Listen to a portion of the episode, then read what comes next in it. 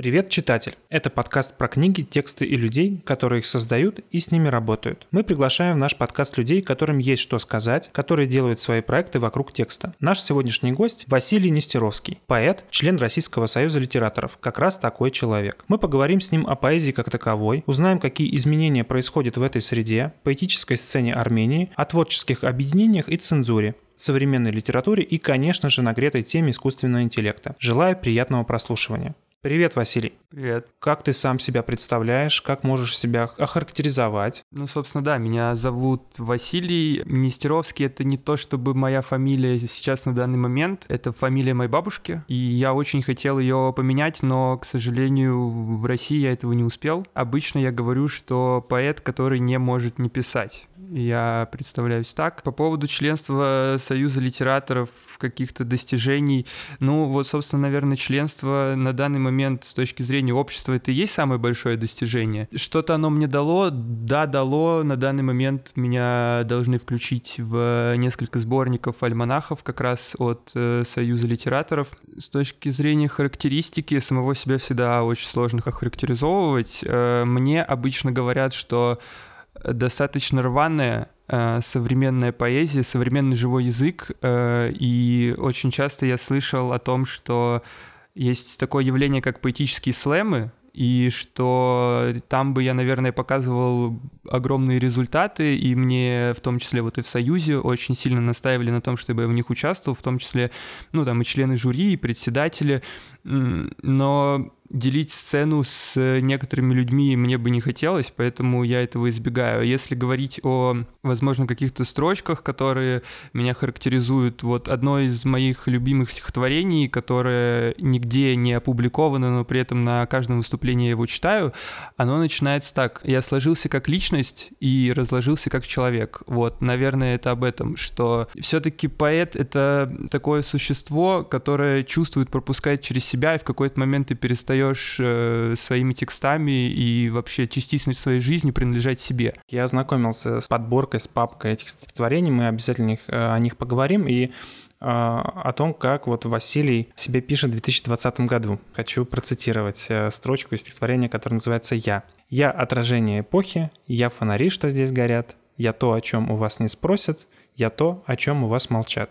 Поменялось ли э, что-нибудь? Вообще меняется ли что-нибудь? Э, О, да, на самом этого? деле, э, вот особенно старые стихотворения, э, как Маяковский однажды сказал, не просите поэта читать что-то из своего старого, это его оскорбляет. Каждый раз ты считаешь, что твое последнее произведение, оно самое лучшее, и каждый раз это немножко как бой с самим собой, написать лучше, написать более образно, более точно. Поменялось ли что-то с того момента? Я думаю, что в целом нет. Действительно, иногда я использую достаточно резкие выражения, очень много у меня таких тем, в том числе смерть. Очень часто мне говорят, что это как-то негативно, об этом лучше не писать. Очень часто меня просили не включать такие стихотворения в выступления, в подборки, когда ты отправляешь издателям. Э, это обычно бракуется. Поэтому вот том, с точки зрения того, что я то, о чем у вас молчат, то да, это все осталось. Э, возможно, просто немного в другом виде и в качестве, но в целом концептуально я думаю, что ничего не поменялось. Хорошо, но я отобрал несколько стихотворений, к которым мы обязательно вернемся. Вот, и когда ты сказал, оформился как личность, но разложился, да, как э, человек, если я правильно понял, я да? сложился как личность и разложился как человек. Это важно. Я вспомнил другое твое стихотворение, оно называется «Зеркало», и оно кончается так, что ты размахнулся битой, причина всего я сам, я увидел себя самого и пошел по своим следам. Стихотворение одно из первых, которое опубликовано у тебя на твоей странице, об этом мы еще поговорим действительно ли э, те стихи, которые ты разместил, опубликованы именно в той последовательности mm-hmm. исторической, mm-hmm. да, если в твоем профиле на сайте стихи.ру стихи, которые ты писал в 13-14 лет, как ты говорил в, да. в своем интервью, об этом тоже мы обязательно поговорим. Можешь кратко рассказать о том, как ты стал членом Союза литераторов, что это дает, дало лично тебе, то есть ты сказал, вот есть у меня э, такой вот такая ачивка, такая социальное ну, корочка, корочка признание, есть. да? Да, корочка, корочка, да. Вот. И там, а... кстати, тоже написано Нестеровский. Я потом подошел, я говорю, на данный момент я еще не успел поменять паспорт. Э, мне сказали, ничего страшного, в принципе, все, все в порядке, так и ходи, как бы Нестеровский, Нестеровский. Тоже было, на самом деле, так приятно. Хорошо, но вот э, были ли у тебя какие-то уже ситуации, в которой ты воспользовался этой корочкой? Ой, слава богу, не довелось, потому что мне сказали, если будут э, проблемы. проблемы, да, что вот звони, вот номер. Э, собственно, там же написано, что пресса, теоретически можно звонить в издательство, чтобы они тебя прикрыли, защитили, сказали, что у тебя там какая-то миссия по прессе, может быть, ты интервью должен взять, еще что-то. Повезло, что не пригодилось. По поводу того, как я туда попал, очень э, случайно стечение обстоятельств на самом деле. Я какое-то время ездил в университет, выступал э, на литературном кружке, у меня там знакомые появились, и в какой-то момент я ехал с работы, очень уставший, и тут мне знакомая пишет, что, слушай, есть конкурс от Союза, можешь попробовать, нужно прийти, представить себя, почитать свои стихи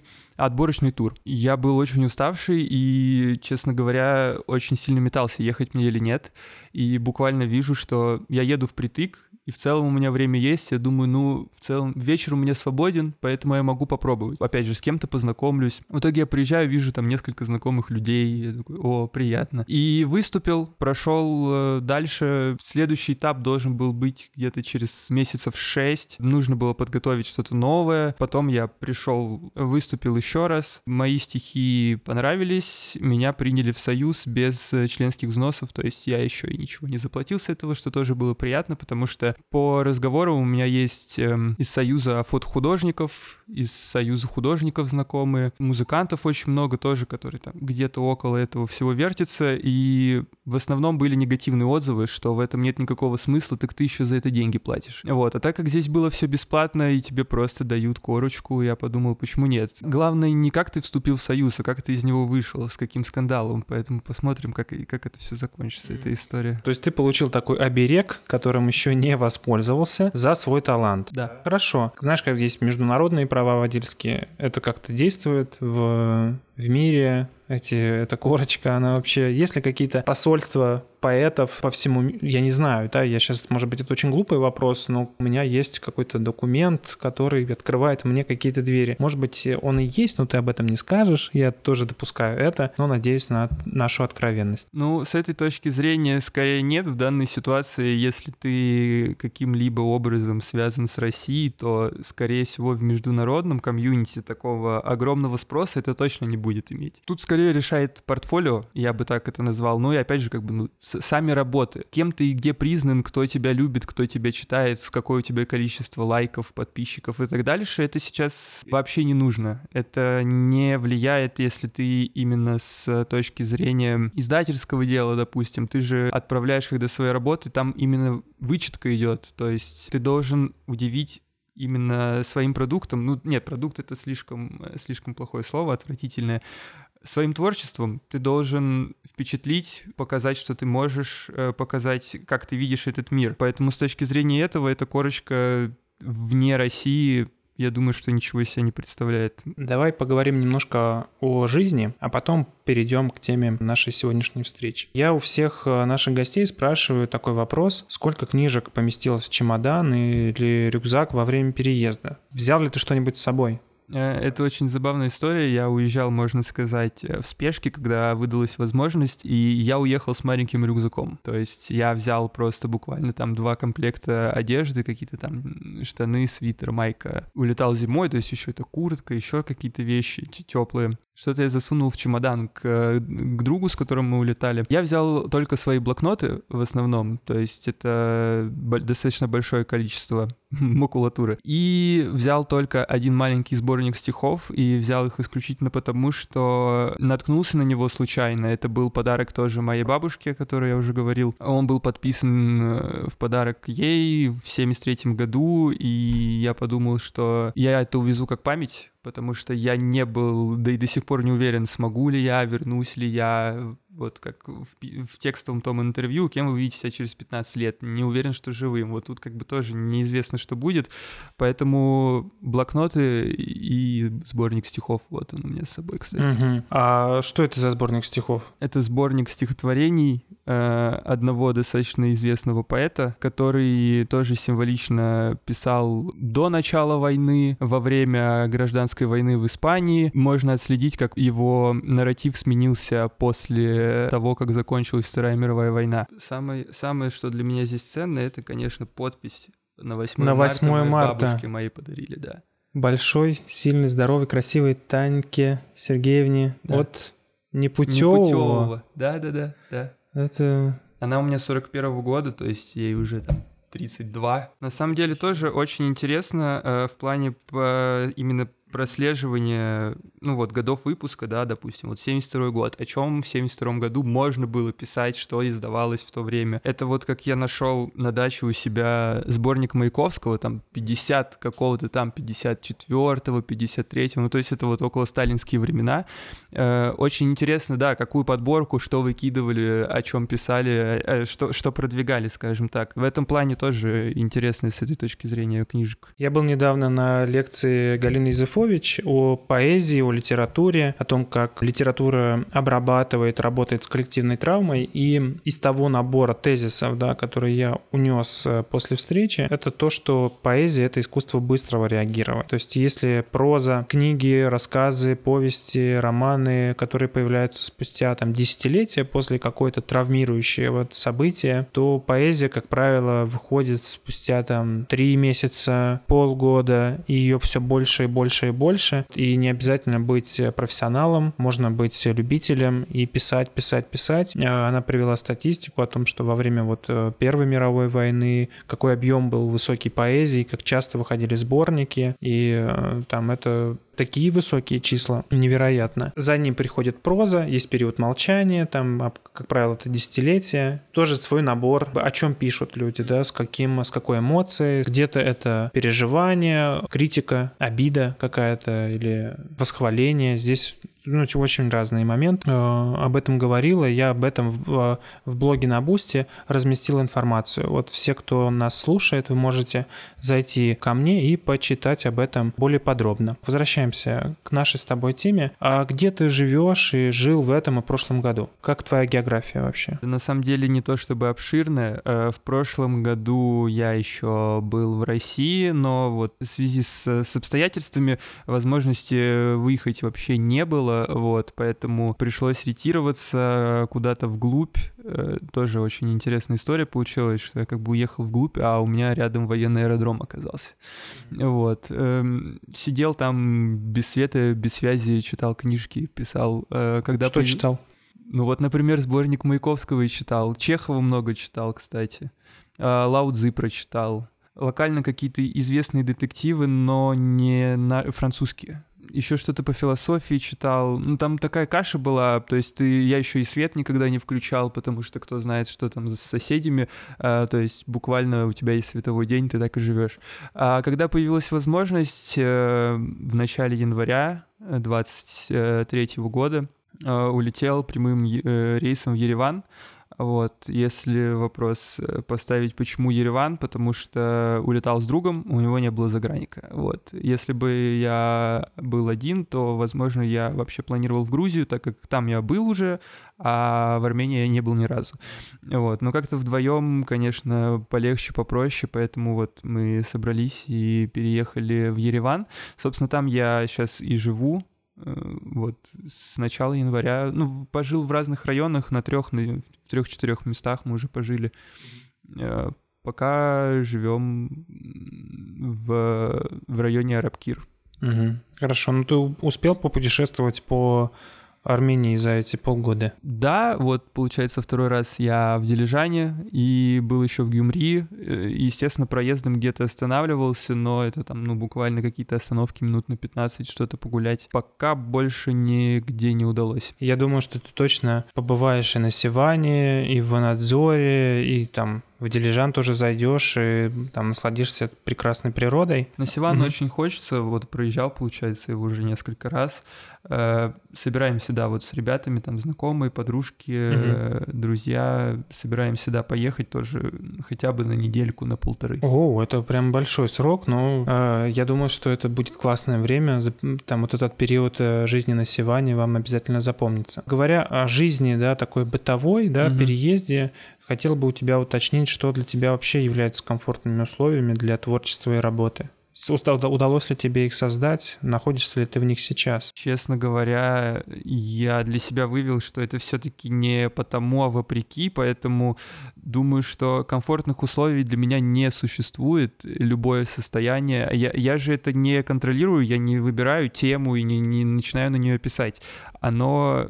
Вот у меня было в одном из стихотворений э, ожидая вертикальный удар и условно молюсь, чтобы не закончиться раньше. Это какое-то наваждение, это не про вдохновение. То есть нет такого, что ты пошел, сел где-то томным вечерком у, у какого-то пруда, около какого-то водоема сидишь, наблюдаешь, там что-то, птички летают. Ты этим вдохновился и об этом же и написал. Нет, это все очень спонтанно, приходят просто строчки в голову, именно поэтому у меня так много блокнотов, так мало законченного, потому что, чтобы что-то закончить, нужно над этим поработать. И у меня очень часто возникают проблемы с концовками, потому что тебя ударило, ты написал, у тебя есть мысль, а потом это размывается. То есть у тебя это какая-то, ну, не ежеминутная, не ежесекундная, но какой-то там, не знаю, полчаса тебя вот так вот ударило, ты сидишь пришибленный. Поэтому не думаю, что есть какой-то комфорт. Я, я не вывел никакой формулы, я бы так сказал. Оно есть, э, и хорошо, что есть. Я, наверное, боюсь это потерять в какой-то степени, но, наверное, когда я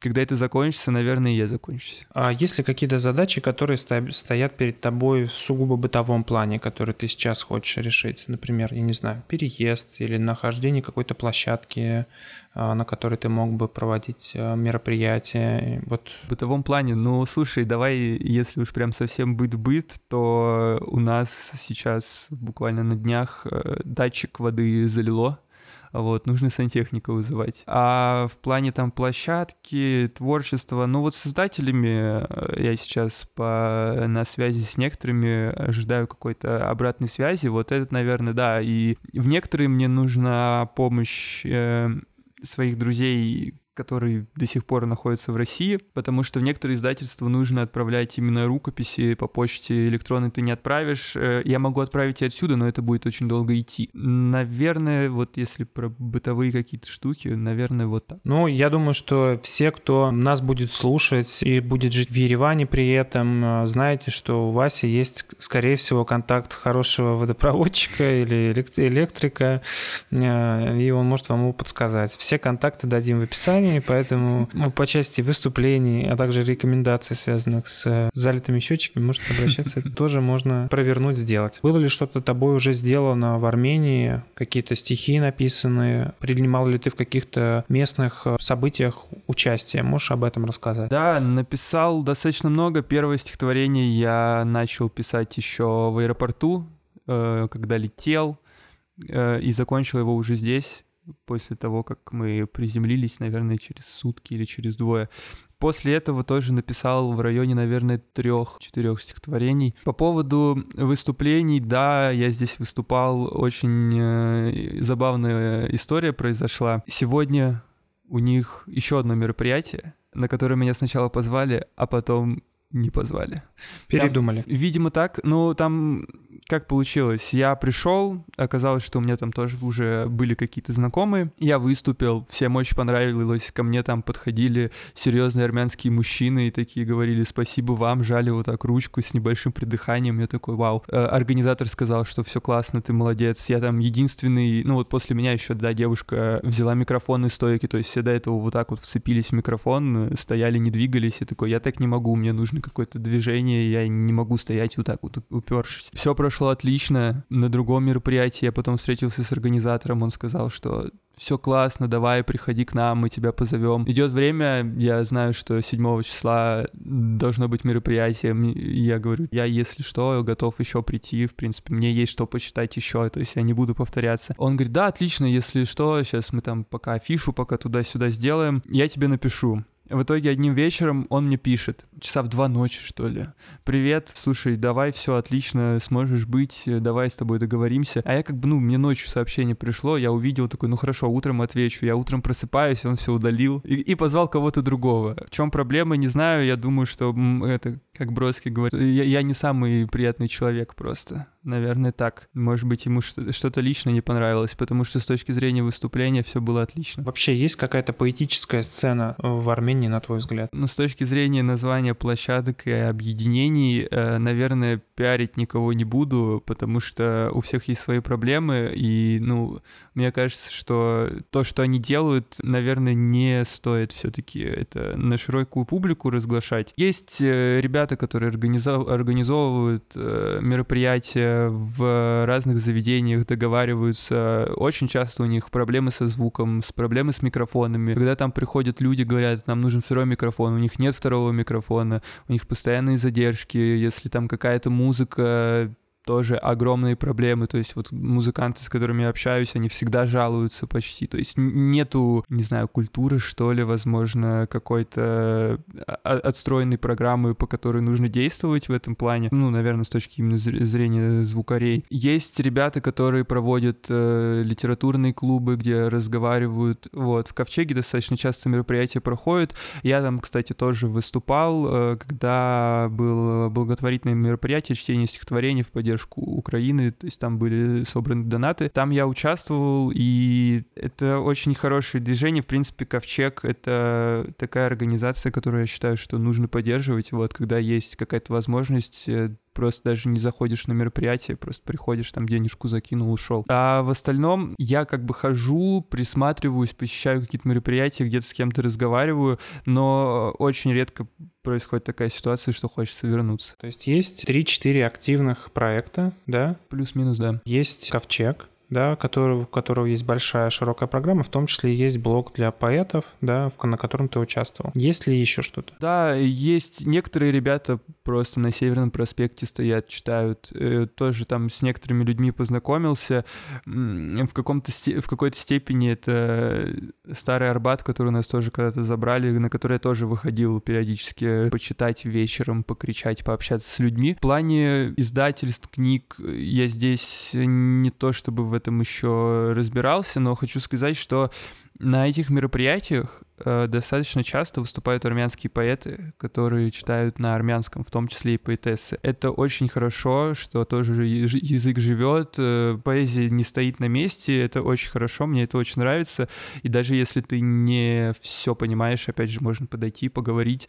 Э, с этой точки зрения тоже приятно, что ты не только э, русская тусовка, где свои со своими ходят, разговаривают, то есть армянские жители тоже приходят, естественно. Ну, в целом туда действительно большая тусовка, очень легко налаживаются контакты, очень э, приятные люди, так как на мероприятия очень часто заходят э, в том числе носители армянского языка, которые читают как раз поэзию на своем родном языке, который очень мелодичный на самом деле. Хорошо, а можешь ли ты выделить каких-то поэтов в Армении? Да, могу, но к сожалению, я с ними лично не знаком. То есть э, я, когда прихожу на мероприятие, я тоже прихожу с блокнотиком, пишу, записываю, э, что мне понравилось, что мне не понравилось, записываю какие-то имена.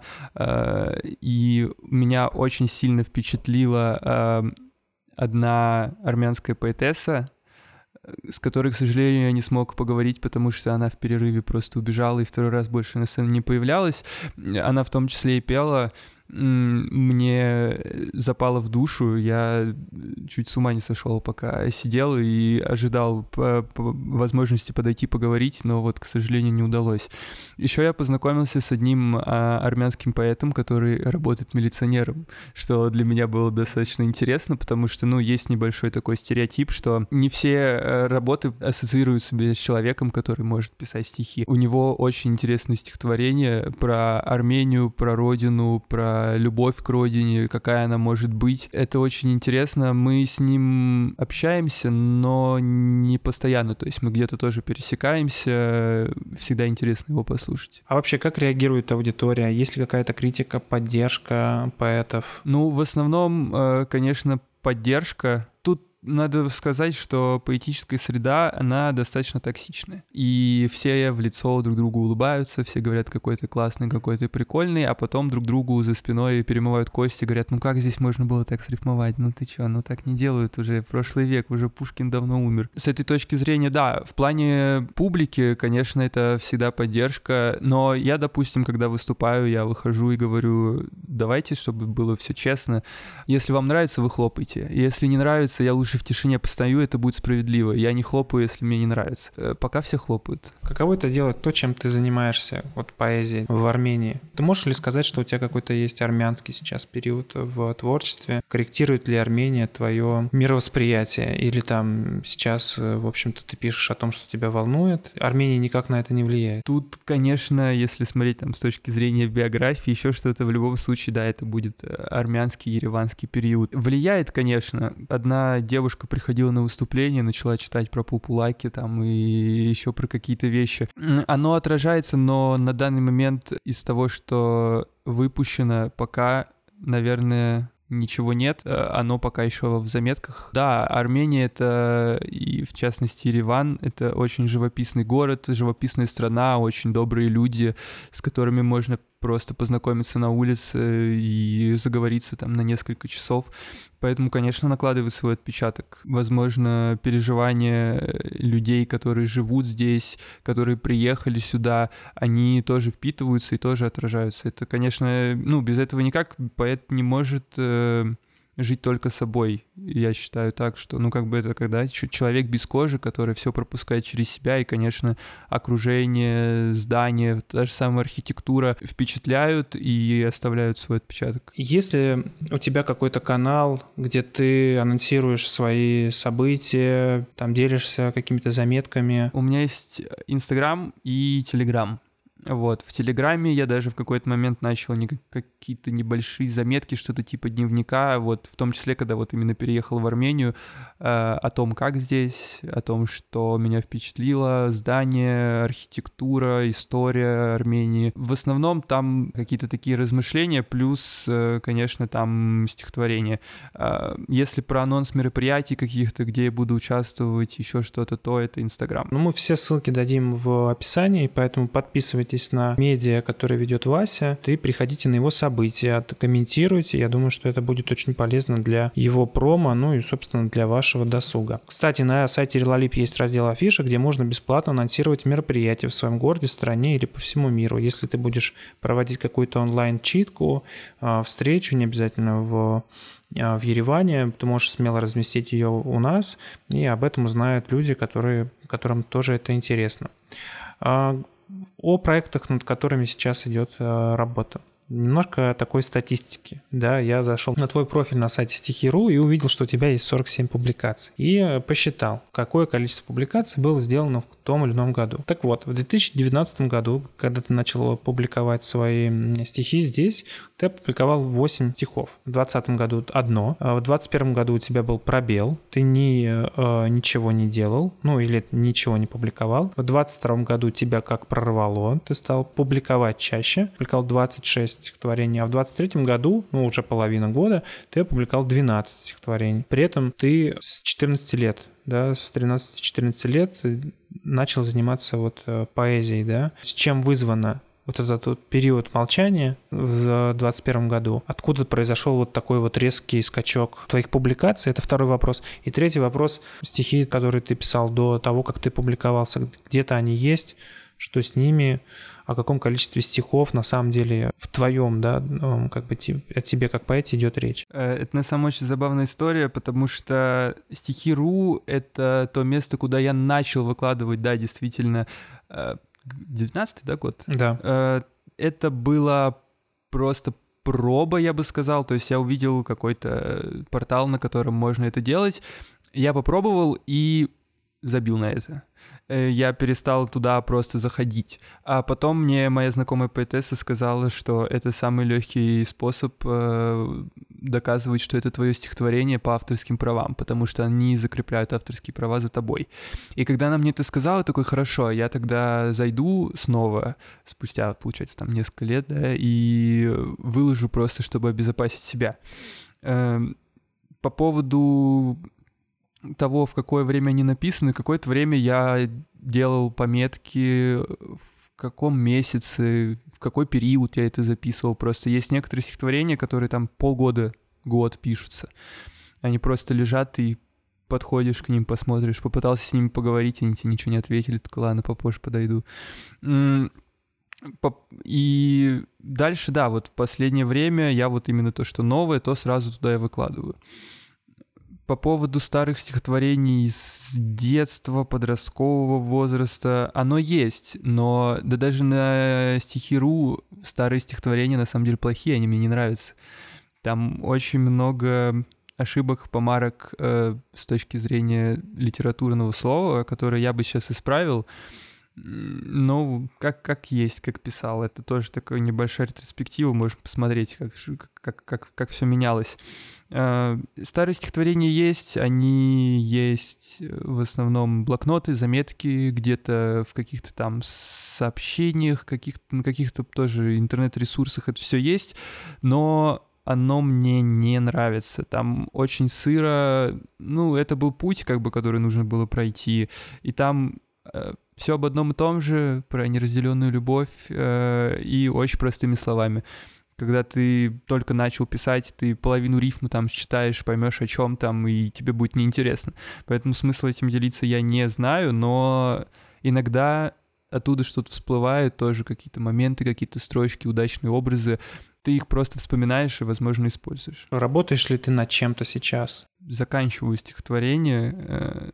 Начало звучит как э, «Как исписаться в этой стране на любом расстоянии вне». Это вот как раз о том, что ты уехал, у меня просто была дилемма, которую я, на которую я пытался себе ответить. Имею ли я право писать э, о России, когда я из нее уехал? Потому что, ну, есть же, да, какое-то такое ощущение, что немножко ты отрываешься от э, реальности, потому что ты не находишься там. Вот, и стихотворение, в общем, об этом, э, там сейчас, ну, по обыкновению с концовкой э, затыки в плане того, что есть 3-4 варианта, которые я постоянно примеряю, перечитываюсь и думаю, какой лучше. Пока вынашиваю, хожу, периодически пересчитываю, пока еще никто его не слышал. В скором времени думаю, что опубликую. Ты предложил поговорить о поэзии как таковой, да, что поменялось в этой среде выступления цензура. Можешь расширить эту тему? Э, ну, о том, как поменялась э, поэзия, наверное, можно долго говорить. Во-первых, так как появилось очень много интернет-ресурсов, очень много людей выезжают на большом количестве знакомств. Опять же, знакомства с издателями. Я очень много читал сборников современных поэтов, э, которые, наверное, в прошлом веке просто не допустили до печати. Это, это тот самый пример токсичной среды, да? Да, да, сейчас, да, да, да, да. Нет, ну тут, тут, тут есть так, такой момент, что если мне, ну вот как, как я говорю, что я не хлопаю, если мне не нравится, точно так же, если мне не нравится, то я скажу. Ну то есть понятно, что в какой-то мягкой форме, если, опять же, если спрашивают. Давай знаешь, как вот э, все-таки поэзии, да, когда мы говорим об изменениях, да, в среде, хотелось бы понять, о каких сроках мы говорим, да. Ты занимаешься поэзией 10 лет. В IT, в, там в разных сферах сейчас в современности очень много всяких изменений происходит. Происходят ли какие-то изменения в поэтической среде? Вот. Как ты Можешь ли ты их какие-то обозначить, какими-то, может быть, это вехи или какие-то тенденции, разорванные, совершенно никак не связанные друг с другом э, сейчас, да, например, но... На самом деле, за последние 10 лет не то чтобы много и изменилось, тут скорее пошли изменения, ну вот как мне кажется, да, вот, как говорится, последний э, русский классик, это все таки «Рыжий», да, там 2001 год, и вот скорее... Речь вот... идет о Борисе Рыжем. Да. Поэте из Екатеринбурга. Который умер в 2001 году, к слову, там, да, про поэтический классические слэмы, все-таки про какую-то более агрессивную, более бытовую, житейскую, более простым языком, обязательно спором на подачу. Потому что текст сложно все-таки воспринимать сейчас. Люди немножко ушли от этого, но опять же, да, вот это поколение ТикТока условное, которое смотрит видосики там по 30 секунд, по минуте. Я думаю, что все-таки изменилось то, о чем люди пишут. Опять же, вот если брать там последние несколько лет, то политики стало больше. Опять же, Маяковское дело, когда чуваков просто забрали за то, что они читали там про Украину, там про Россию. В этом плане цензуры стало больше, действительно, и а почему это дело называется Маяковским? Ну, потому что ты серьезно не знаешь? Я думаю, что речь идет о том, что люди, которые нас слушают, а, хорошо, Они могут да, много да, чего да, не знать. Да, и хорошо. наша с тобой э, встреча, Маяко... она не, не только наш с тобой разговор. М- Маяковские чтения э, у памятника Маяковскому в Москве, э, которые проходили, если не ошибаюсь, 23 февраля, кажется. То есть речь вспомню. идет о чтениях, которые проходили у памятника, памятника Маяковского, Маяковского поэтому где... они так называются. Да, да, да. Угу. Это е- е- дело так называется. Е- ежемесячные в сезон каждый месяц э, проходили эти чтения. Туда можно было прийти любому желающему выступить со своими стихотворениями или прочитать чужие. Э, на самом деле очень крутая движуха была. Там куча. Можно найти в Ютубе, кажется, у них есть записи э, выступлений их мероприятий. Там бабушки, дедушки выходили, читали того же Маяковского. Очень интересно, очень советую посмотреть. Да, ребята вышли, читали там э, с нецензурной лексикой об России, об Украине. Это, по-моему, это было на следующий день после э, объявления войны, ну, э, СВО. Угу. Кажется, на следующий день это сразу же появилась информация, что это антивоенные чтения, и туда приехали... Я, я туда э, хотел попасть, но не успел, э, у меня не получилось туда приехать. Может быть, к лучшему, кто знает. Э, и вообще самоцензуры очень много стало. Вот, наверное, это изменилось.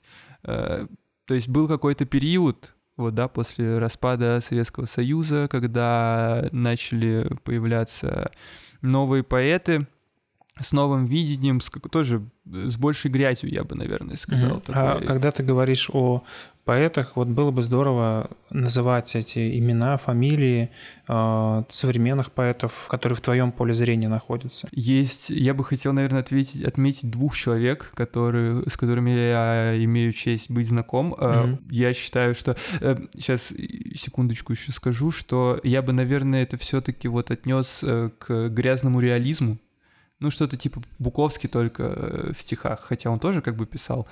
По поводу, да, поэтов, ну, два самых моих любимых на данный момент — это Рождественский, но э, не тот Рождественский, а Андрей, Андрей Рождественский, и Алена Цоль. Алена Цоль. Цоль, да, угу. да. Э, два настолько мощных человека, э, настолько энергетически заряженные их выступления. Это, наверное, самые лучшие выступления, на которых я был. Вот Ананасова, Серафима Ананасова, если можно найти ее стихотворение много где, одна из э, входит, наверное, в топ-10 самых известных сейчас российских поэтов, поэтесс.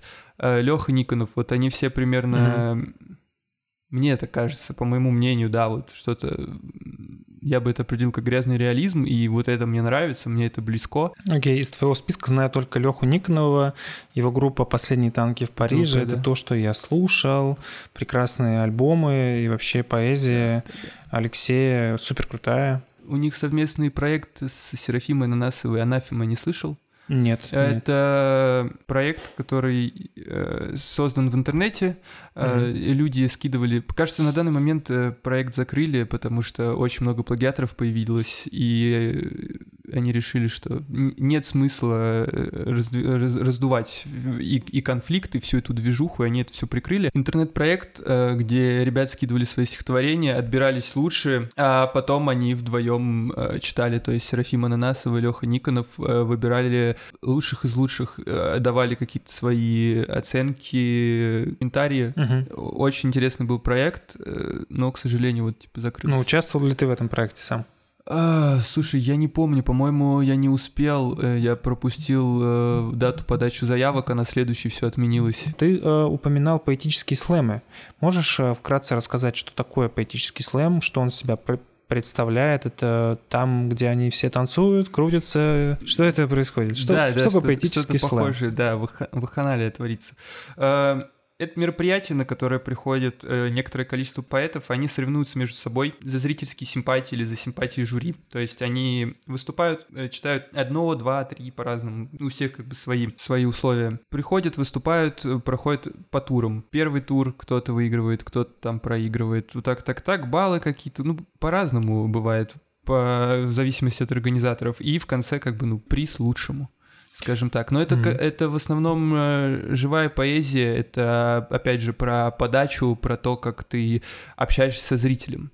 То есть очень часто люди ходят по залу, кричат, не используют микрофон. Очень часто встречал, что читали чужие стихи, например, угу. и при этом выигрывали. Где-то денежный приз. Ну, то есть это такое немножко состязание между и ораторами, и писателями, что на самом деле, мне кажется, не очень хорошо, потому что с кем-то соревноваться в такой среде, как поэзия, литература, музыка та же самая, бесполезным. Это до добра не доводит. Э, плохое чувство и зависть, и соперничество. Я думаю, что каждый просто должен заниматься своим делом и делать его так, как он видит, не подстраиваться угу. под других. Мне кажется, слэм, то, как ты это описал, это такой перформанс, да, то есть Безусловно, люди, как да. боксеры, выходят э, и за внимание аудитории что-то делают, и ты вот до этого сказал, что поэтическая среда такая токсичная, да, в которой все говорят, ты молодец, а потом как как-то вот комментирует, да, это или там как бы вот подмечает какие-то шероховатости, неровности, то, что можно было бы сделать лучше, и там свое, а, как как сказать, не такое непринятие того, с чем человек вышел, ну зачем ты так э, делаешь. Вот, а поэтический слэм в моем, как ты это описываешь, э, представление это такое пространство, где конфликт становится открытым. Типа, ну вот, смотри, да. здесь ты можешь что угодно, как бы после драки кулаками не машет. Я, э, как я сказал, так оно случилось. Аудитория сказала мне, дала мне быструю реакцию, и я ушел с э, там с фингалом, да, или там я ушел с фингалом и призом, mm-hmm. да, или там я не вышел в этот момент. У меня да? такое было. У тебя был момент, что ты выходил, но... Э, и, и не вышел, да. Mm. Я, я пришел, я взял микрофон, я сказал, чем вы тут все занимаетесь, я здесь выступать не буду. Бросил микрофон и ушел. Самое что забавное, организатор мероприятия потом ко мне подошел и сказал, приходи в следующий раз.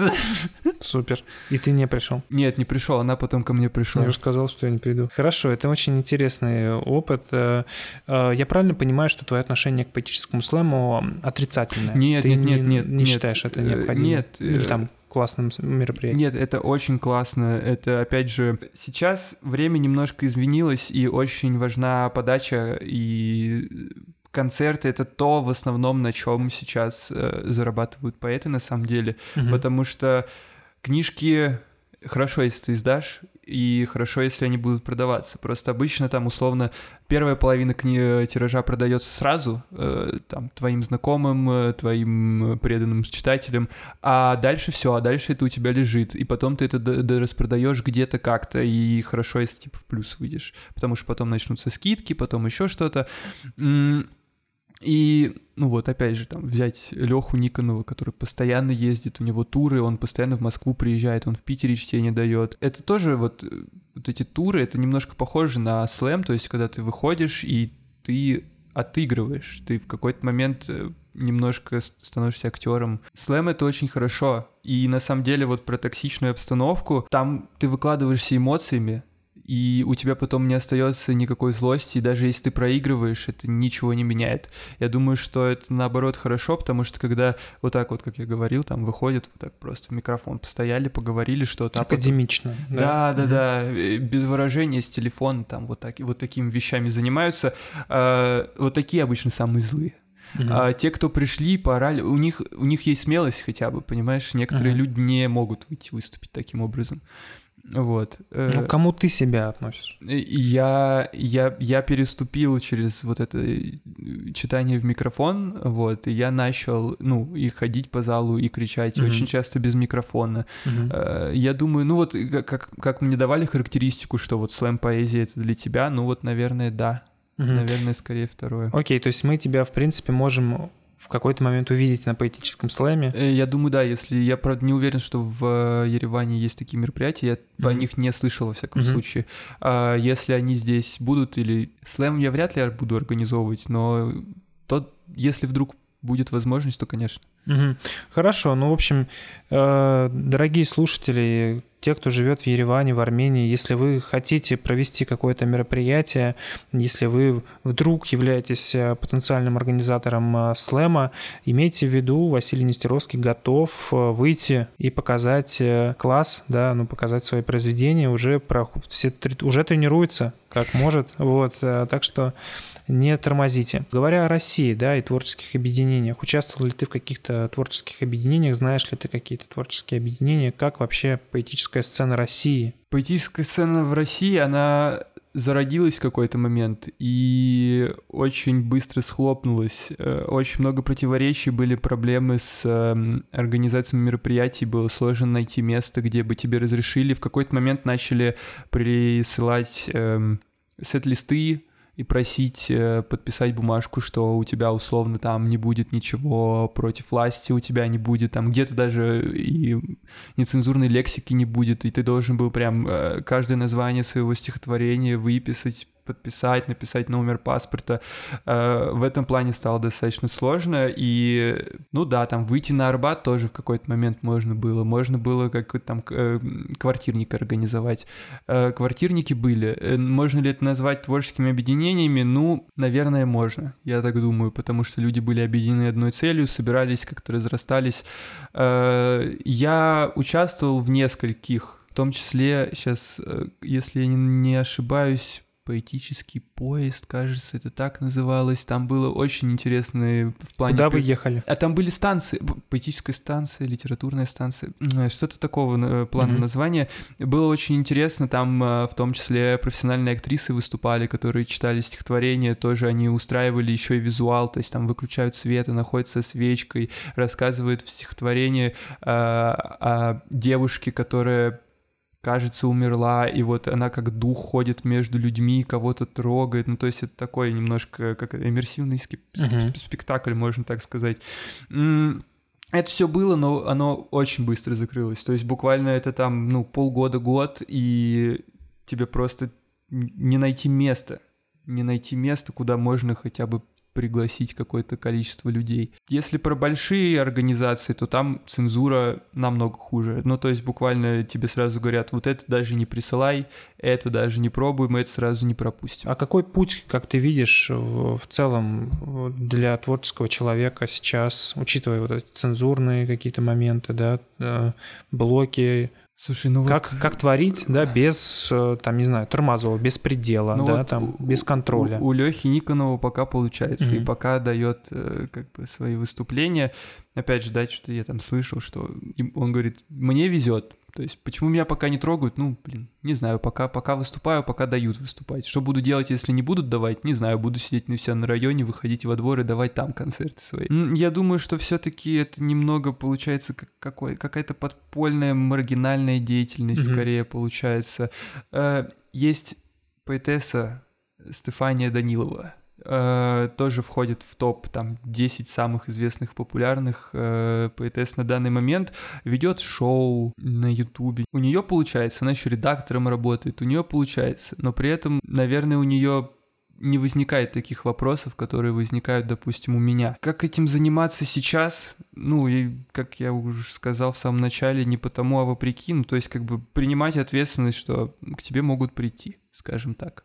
Э, почистить запретить, э, я не знаю, вон за дискредитацию армии выписать тебе статейку. Ну, если ты к этому готов, то я думаю, что э, шансы стать известным очень большие в том или ином виде. Люди могут по-разному становиться известными, и я бы хотел с тобой поговорить о чат GPT да, об э, искусственном интеллекте и о том, может ли чат GPT быть помощником поэта, сделать его известным. Был ли у тебя опыт э, работы в тандеме с э, искусственным интеллектом? Есть э, писатель, который часть книги написал через чат GPT, то есть он прогнал всю свою готовую часть и попросил продолжить в той же стилистике, там, по-моему, одну главу одну главу написал, но при этом это все равно видно. То есть и он чувствует, сам автор, что на самом деле очень сильно отличается.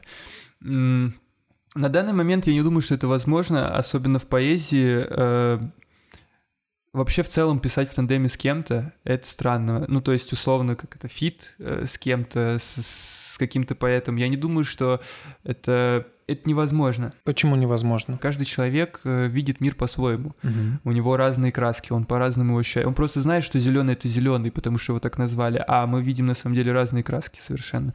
И тут то же самое. Мне кажется, что невозможно примириться просто. Ты пишешь э, свое видение. Ты же как бы, ну, в чем суть как бы поэзии? Не в том, чтобы отразить реальность. Отразить реальность невозможно. Угу. Субъективно отражаешь свои чувства в первую очередь. А то, как ты переживаешь, то, как ты чувствуешь окружение. Я думаю, что в конце концов это будет возможно, но на данный момент точно нет. Э, а что возможно? Э, возможно написание какого-то стихотворения, которое будет очень похоже по стилистике на какого-то э, известного поэта. То есть, опять же, да, чтобы сделать э, похоже, во-первых, должен быть оригинал. Нужно будет прогнать стихотворение какого-то человека и попросить в похожей стилистике что-то выписать. Тут же идея, если идеи нету, ну, можно спародировать, это будет пародия, симулятор какой-то.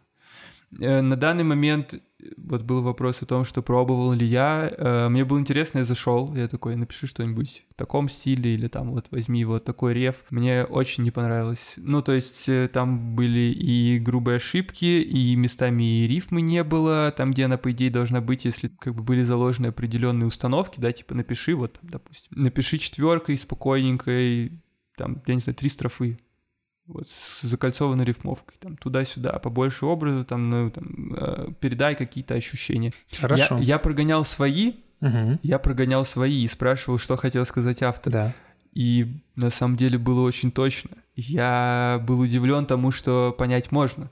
И, mm а, а некоторые люди, допустим, ну, подходят, спрашивают, не понимают, то есть, возможно, с точки зрения... Может, я машина, кто знает. А сама по себе тема написания стихов а, в тандеме с чат GPT, она может быть э, не просто в лоб. Напиши мне 30 стихотворений на тему, там, я не знаю, а, неразделенной любви или там а, как бы мать и дитя, там все что угодно, да, какой-то определенной темой а давай попробуем в тандеме, как бадди, то есть, э, или там как бы вот как тренер, давай, или там как зритель, как некая масса, да, какая-то обобщенная аудитория, я тебе что-то напишу, а ты мне что-то ответишь. И наш с тобой диалог станет новым произведением, новой формой взаимодействия поэтического поэта с читателем, да, где читателем выступает э, искусственный интеллект, который является собой некая коллективное такое, сознательное.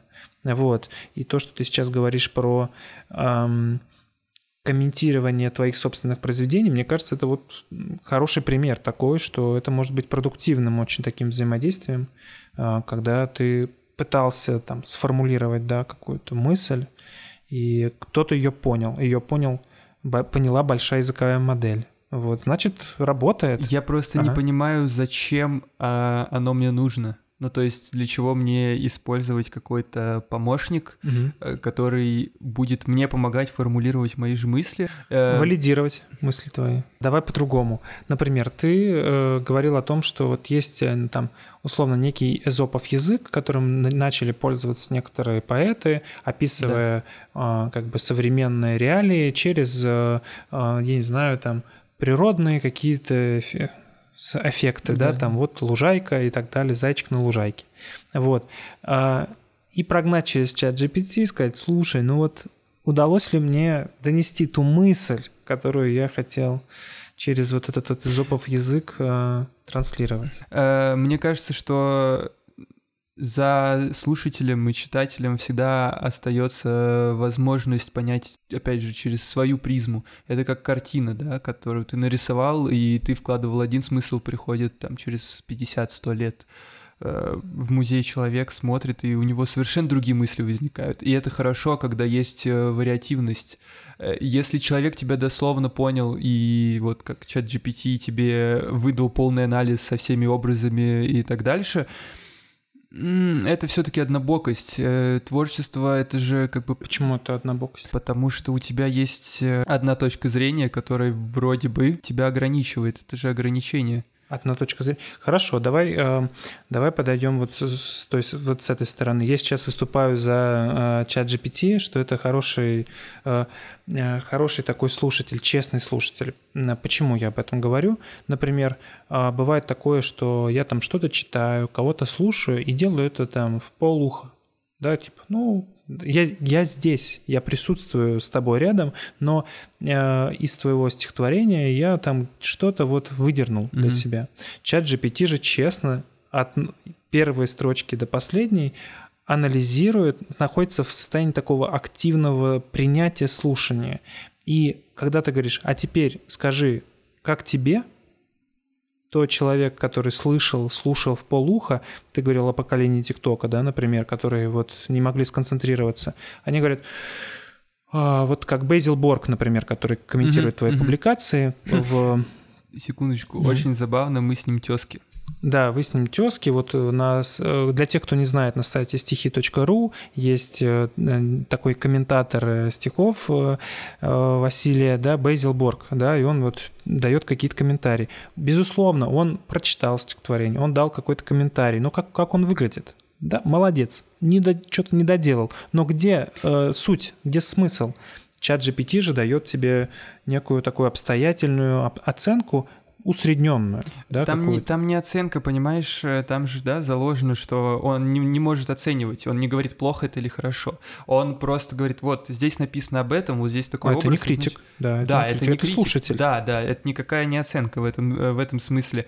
Э, мне кажется, что человек должен просто прочувствовать это, потому что иногда ты сам даже не понимаешь, что у тебя вышло. Вот, когда этот удар приходит, ты просто что-то пишешь, и потом ты периодически даже Э, заставляешь себя сам про про проанализировать и понять вообще, что, что ты хотел этим сказать, или, или кто-то тебе хотел это сказать, неизвестно.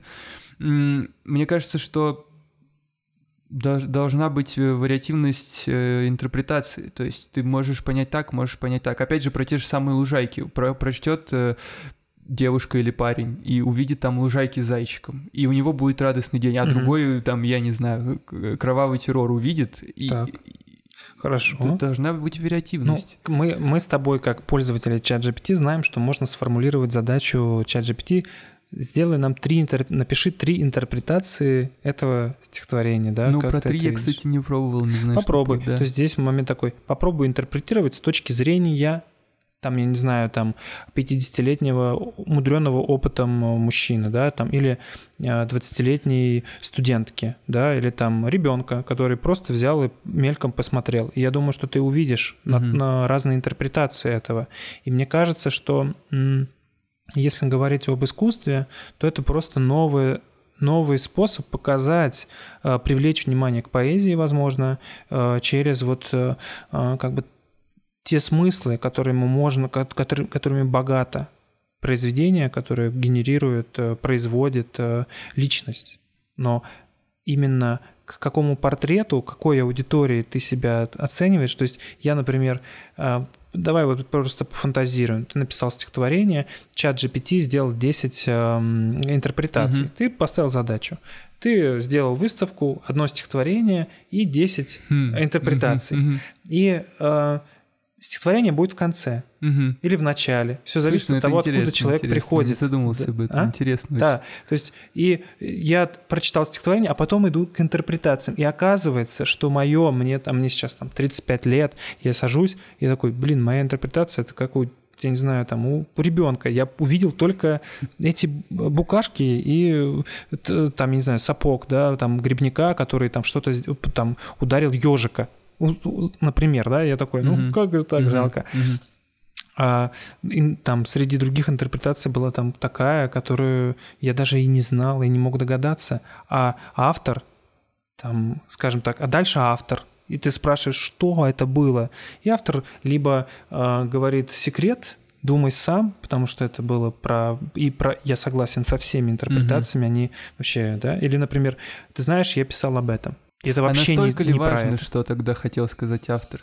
Если есть интерпретации, ты их увидел. И, ну, насколько... Мне кажется, что не, не важен ответ на вопрос автора, что он хотел сказать. А, вот здесь надо подумать, э, как мы, э, как мы относимся к интерпретации, как мы относимся к критике. Вот э, наш слушатель может об этом подумать. Есть вот разные рода книги, да, о том, о том нужна ли критика, да, как бы вот нужно ли знать о том, нужно ли вообще думать о своей интерпретации, или все-таки автор, что ты хотел, да, или наоборот, позволить себе там думать, как ты хочешь.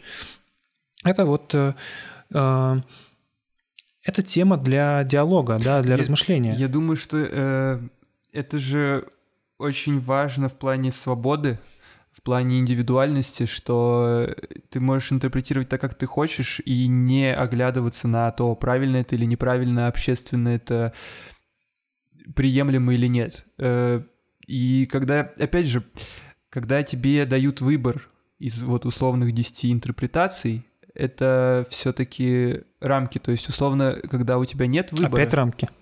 Ну так да, так это же рамки. Хорошо. Так нет разве? Ну ты, пред, ну... Ты, пред, ты предоставляешь 10 вариантов, а где 11 твой Напиши там, и там пустой листок. Видишь, я тебе как э, куратор такой говорю, ну, ну сделай пустой листок. Наставник. Есть, например, там фемоптика, да, например, давай пропустим через фемоптику этот, э, это стихотворение. Все ли там, э, какое место мы уделяем той девушке в твоем стихотворении? Да, там, в которой ты упоминаешь вот, видишь, сникерс и бутылку вот, водки. Вот, видишь, опять, вот. ты, ты выделил девушку, а может, я хочу э, подумать над тем, какая была водка. А, смотри, видишь, и я говорю о том, что мы пропускаем через фем-оптику, да, например, что у а, произведения есть разного рода ну, читатели, да, и каждый читатель читает по-своему. И когда я говорю, возвращаясь к тему, да, чат GPT, ты либо приходишь к людям, если у тебя есть такой проект, опять же, да, может быть, тебе это вообще не интересно, но если у тебя есть э, э, какое-то вот желание поговорить о смыслах, да, которые мы закладываем, о поэзии как таковой, сделать себе на этом, возможно, имя, да, или какой-то как-то привлечь других поэтов, да, к, к этому размышлению, сделать какой-то перформанс другого, другого формата, не поэтический слэм, придумать что-то uh-huh, свое, uh-huh. то можно сделать это, вот это. И здесь э, ты э, ставишь вопрос, интерпретация.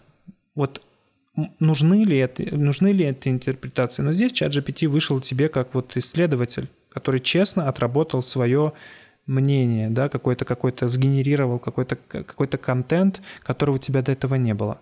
Ну, вот. с этой точки зрения я бы тогда все-таки предпочел бы пообщаться с людьми. Живыми и, людьми. Да, конечно. И не предоставлять варианты интерпретации, а сказать, вот напишите каждый свое, конечно. и я это повешу. Конечно. Без предоставленных вариантов. Это рамки. Хорошо. Э, без, без предоставленных вариантов это рамки. Окей. Э, вот такая у нас вышла беседа про чат GPT. Если у вас есть э, какое-то свое мнение об этом, или, может быть, вы думаете какой-то проект, с использованием чат GPT в тандеме. Присылайте ссылки, очень интересно посмотреть. Я думаю, что здесь там нет, как, как, как сказать, правильного ответа. Здесь есть мнение, которое да, там у каждого есть. Вот. Э, и завершая, наверное, вот этот вот блок с вопросами, я бы хотел тебя спросить, можешь ли ты отметить какие-то события во время жизни в Армении, которые тебе запомнились? Это могут быть мероприятия, неожиданные встречи или личные открытия. Ну, конечно, личное открытие — это про отношения, э, отношения между людьми и то, как люди здесь меняются. То есть даже те, кто переехал, э, они замечают за собой, говорят об этом, что они стали более общительны, более открыты. Здесь эм, действительно много мероприятий, очень э, древний город с э, бомбезной архитектурой, за которой можно наблюдать, э, потому что, ну, это с нашей стороны, конечно, невежество, но в России не то чтобы много вообще про культуру Армении знают и изучают ее. В плане каких-то моментов, открытий очень много знакомых, Э, очень много творческих людей, с которыми очень приятно поговорить. Э, в том числе вот эта вот открытость, она распространяется и на то, что вот э, недавно ходил на кинопоказ, познакомился с режиссером, мы прошлись, прогулялись, пообщались, очень приятная беседа. В Москве это вряд ли было бы возможно. Все-таки там ты себе присваиваешь какой-то статус и отрываешься от земли, и как будто тебе становится не по статусу общаться с, с каким-то человеком, который пришел просто посмотреть твой фильм. Это же твой фильм, они к тебе пришли. Здесь такого нет. Наверное. Ну, конечно, еще есть такой момент, что когда ты выходишь э, погулять э, с вероятностью почти сто процентов ты пару знакомых встретишь на улице, вы постоите, пообщаетесь. Э, город в этом плане м- очень человечный. Он э, позволяет тебе найти найти себе и дело, и место, и людей по душе. Тут очень много душевных людей. Э, иногда, конечно, это когда ты не в настроении и не хочешь никого видеть, Ереван тебе предоставляет возможность найти уединенное местечко, посидеть над обрывом или сходить по ущелью. А, вот для меня было открытие, кстати, мост, о, мост, туннель, который э, под Кондом в Розданское ущелье. Э, в первый раз, когда я по нему проходил, я думал, что все, моя жизнь закончилась, потому что это было, была ночь, впереди ничего не видно, сзади ничего не видно, я где-то посередине, людей вообще никого нету. Я думаю, так, а вдруг это вот этот тот самый свет в конце туннеля, к которому-то я уже никогда не приду. Вот, и мне очень понравилось э, в целом ущелье, там очень хорошо гулять. Еще из такого э, отец ко мне прилетал.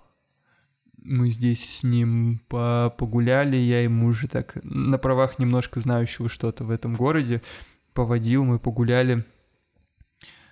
Это, это было такое хорошее событие, потому что на самом деле э, периодически общаясь, созваниваясь с людьми, которые живут в России, ты все-таки теряешь вот это, что у тебя нет возможности сходить в соседний дом, на соседнюю улицу, не знаю, через полгорода проехать, неважно, но нет такого, что ты можешь там условно через час, через два встретиться с родителями, там, с братьями, сестрами.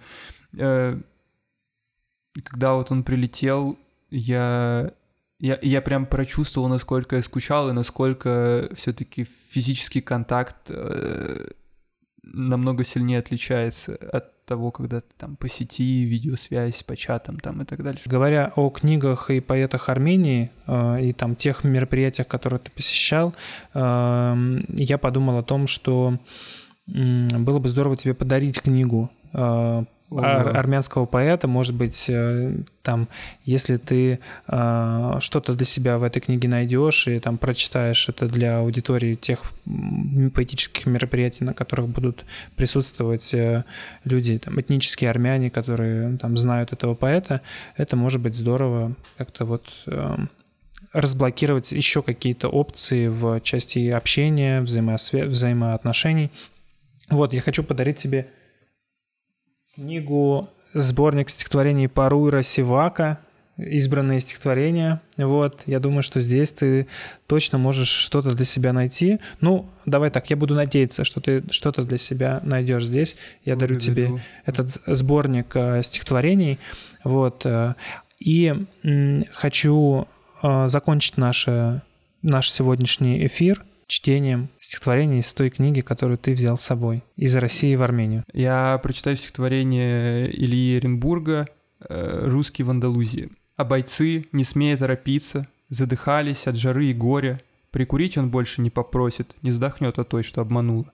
Опускали голову колосья и на привязи кричали мулы, а потом оливы задрожали, заступ землю жесткую ударил. Имени погибшего не знали. Говорили коротко. Товарищ. Под оливами могилу взрыв положили, на могиле камень. На какой земле товарищ вырос, под какими плакал облаками, и бойцы сутулились тоскливо, отвернувшись, сглатывали слезы. Может быть, ему милее оливы, простодушная печаль березы. В темноте все листья пахнут летом, все могилы сиротливы ночью. Что придумаешь в просторней света, человеческой судьбы короче.